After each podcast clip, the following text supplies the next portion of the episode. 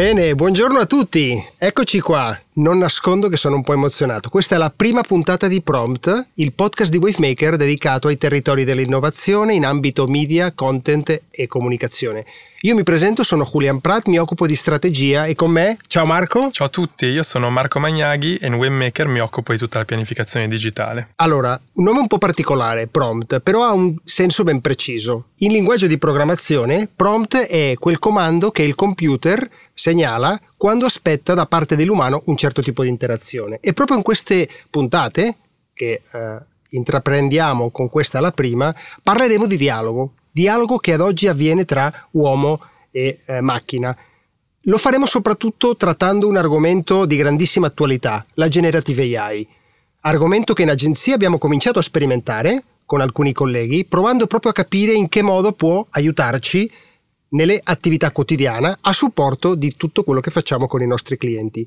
Non lo faremo da soli. Oggi abbiamo un invitato particolare, molto speciale, che approfitterei per salutare, Ciao Vincenzo Cosenza, come stai? Ciao Julian, grazie per l'invito, è un piacere essere con voi. Figurati, siamo molto contenti di averti qua con noi.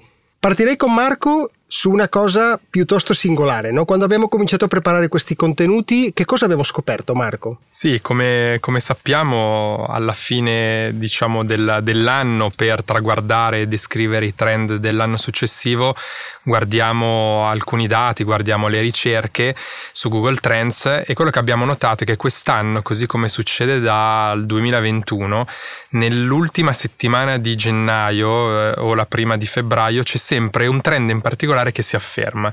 Nel 2021 è stato Clubhouse, nel 2022 è stato l'NFT, adesso è l'ora, il momento di ChatGPT. Quindi aprendo proprio la piattaforma vediamo un picco in particolare. Mm interessante, soprattutto perché pone un po' una prima domanda, che un po' se vogliamo mette due temi. No? Uno è come e in che modo le aziende utilizzano l'innovazione, come la sfruttano e quando è il momento giusto per farlo, no? Perché se uno dovesse guardare Clubhouse direbbe, beh, allora ho fatto bene a non fare niente su quell'argomento, ma io credo che tante aziende che anche se hanno fatto innovazione in quel territorio si sono portate qualcosa a casa. Certo, eh, noi chiaramente confrontiamo sia i picchi, cosiddetti hype, che con le ricerche costanti, già all'epoca del 2021 avevano detto, è vero che Clubhouse adesso è di moda, ma per esempio guardiamo a Discord, che è un altro social network vocale che ha centinaia di milioni di iscritti ed è vivo e vegeto ed è anche il luogo dove si sviluppano i trend. Quindi tornando a Clubhouse, le aziende comunque hanno testato una nuova modalità, hanno capito quale poteva essere la loro voice strategy, audio strategy. Pensiamo anche a fenomeni come il To Doom di Netflix, quindi il logo sonoro. È un'occasione appunto per eh, abbattere i silos e riuscire a creare un'iniziativa cross eh, funzionale rispetto a questi nuovi territori. Mm. E, e invece se dovessimo pensarlo rispetto rispetto al metaverso, se vogliamo un po' la, la, la, keyword dell'anno scorso? Sì, metaverso, Web3 in generale eh, rappresentano un caso un po' diverso perché sono tendenze che dobbiamo leggere nel medio-lungo periodo e questo si è detto da subito, Meta l'ha detto da subito, è un qualcosa che vedremo tra i 5 e i 10 anni.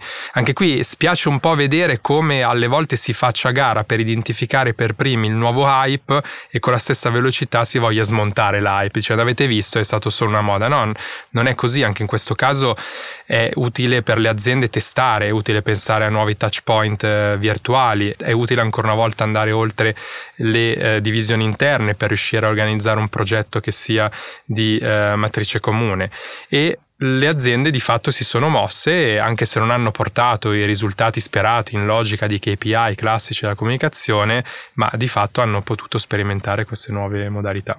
Allora, bene, entriamo un po' nel cuore della puntata odierna, eh, perché so che su questo argomento una delle puntate proprio che eh, eh, gestirai tu è proprio dedicata all'impatto che ha la generative AI sul media, ma oggi in questa puntata odierna vorremmo iniziare a parlare appunto di generative AI e chi meglio di Vincenzo, il nostro caro Vincenzo Cosenza, noto consulente di marketing e responsabile dell'osservatorio sul metaverso, che proprio su questo argomento da un po' di tempo sta anche, come dire, aiutandoci a districarci bene no, su questi temi di generative AI e di come eh, vorrà e potrà essere utilizzata da, eh, dalle aziende. Una prima domanda che ti faccio Vincenzo, intanto ti saluto, un caro saluto Vincenzo, secondo te questa generative AI rispetto alle cose che diceva prima Marco, ma sta qui per rimanere e se sì, secondo te per quale motivo? Ma l'intelligenza artificiale generativa è sicuramente qui per rimanere a giudicare da diversi indicatori.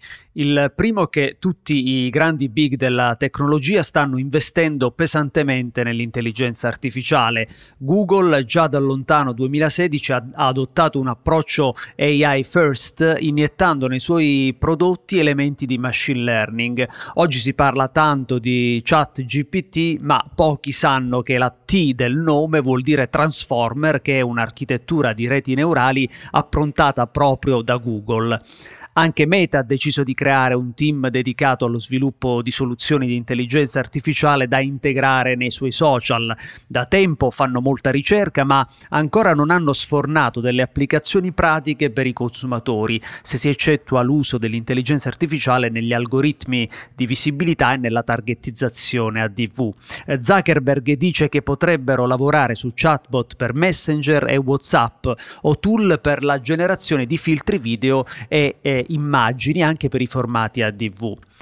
Il secondo e forse più importante indicatore per il quale penso che non si tornerà più indietro è che ormai l'intelligenza artificiale generativa è finalmente uscita dai laboratori di ricerca e ha trovato un'applicazione concreta e utile in vari campi. Da, da qui non potrà che maturare e dilagare trasformando i software che già utilizziamo e dando vita a nuove start-up e quindi a nuove soluzioni che oggi sono anche difficili da immaginare. Grazie Vincenzo, in effetti eh, una cosa alla quale quale stiamo assistendo soprattutto in questo periodo preciso, no? è un fiorire di iniziative che proprio sull'argomento cercano di aiutare aziende, privati, agenzie capire come, eh, come eh, quale sia il modo migliore per approcciarlo. No? Mm, anche tu sei una persona molto attiva in questo campo e anzi grazie anche ai tuoi contributi eh, noi stiamo anche un po' internamente capendo come iniziare a trovare delle strade operative eh, eh, anche di miglioramento della produttività e altre iniziative verso i nostri clienti. Ma eh, la cosa che un po' vorrei chiederti, visto che noi andremo anche in queste puntate a parlare proprio di ambienti applicativi, sì. cioè rispetto al panorama nel quale noi lavoriamo, no? comunicazione, media e content, quali sono secondo te gli ambiti nel quali tu vedi già una, un aspetto applicativo concreto, cioè qui ed ora che cosa possiamo già fare di concreto in questi territori? Bah, I campi più maturi sono sicuramente due, quello del text to text e quello del text to image. Eh, text to text sono tutte quelle applicazioni che permettono di generare testi eh, nuovi partendo da input testuali, da descrizioni. Eh, applicazioni come ChatGPT, Jasper, Copy AI sono dei partner ormai ideali per supportarci nella scrittura, nel copywriting applicato ai contenuti di marketing e vendite per creare articoli, social post, copy per siti web, script per YouTube e così via. Eh, inoltre questi modelli di linguaggio sono fondamentali per sviluppare chatbot in grado di sostenere eh, conversazioni con i clienti e quindi possono essere sfruttati come operatori di customer care di primo livello. L'altro campo ormai maturo è quello delle applicazioni text to image che permettono di generare immagini partendo da descrizioni testuali. Servizi come Midjourney, Stable Diffusion Diffusion da lì permettono di aiutarci nella creazione di foto, illustrazioni, loghi, elementi di UI che possono velocizzare il lavoro dei creativi. Inoltre possono essere usati per stimolare la creatività quando si arriva ad un punto di stallo. I settori di applicazione meno maturi sono quelli che riguardano l'audio e il video. Eh, l'intelligenza artificiale applicata all'audio consente di creare voci artificiali di persone che non esistono o anche di clonare la voce di persone reali al fine di usarla per registrare la lettura di testi di qualunque natura. Il vantaggio è di avere sempre a disposizione la voce di una persona anche quando quella persona non è disponibile per la registrazione, ad esempio di un podcast come come questo. Eleven Labs ha un tool molto potente proprio per il voice cloning. Eh, nel settore video invece siamo ancora più indietro, però si stanno moltiplicando i paper di ricerca che mostrano come si possa riuscire ad ottenere un intero video partendo da una descrizione testuale. Per esempio Meta ha presentato un modello chiamato Make Video, eh, Google ha documentato il modello Imagen Video, però qualche forma di intelligenza artificiale già viene utilizzata nei software di montaggio video. Tra i più avanzati c'è Runaway che ha funzioni per la rimozione automatica del background, la colorazione di un video sulla base di una semplice descrizione e l'in-painting che permette di eliminare persone indesiderate dai video. Eh, caspita Vincenzo, sono veramente tante le applicazioni che, che ci hai descritto, ma secondo te le aziende sono pronte per utilizzare al meglio queste opportunità o c'è ancora un gap di competenze?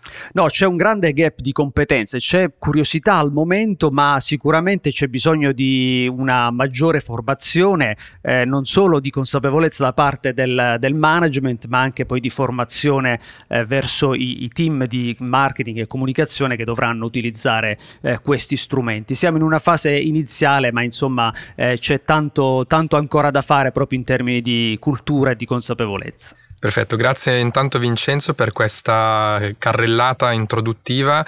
Il nostro obiettivo con Prompt è proprio quello di vedere in dettaglio tutte le opportunità per le aziende. Parleremo quindi di SEO, parleremo di contenuto testuale, contenuto legato alle immagini, parleremo chiaramente di tutto il mondo media, di come la generative AI ci possa aiutare a ottimizzare le campagne.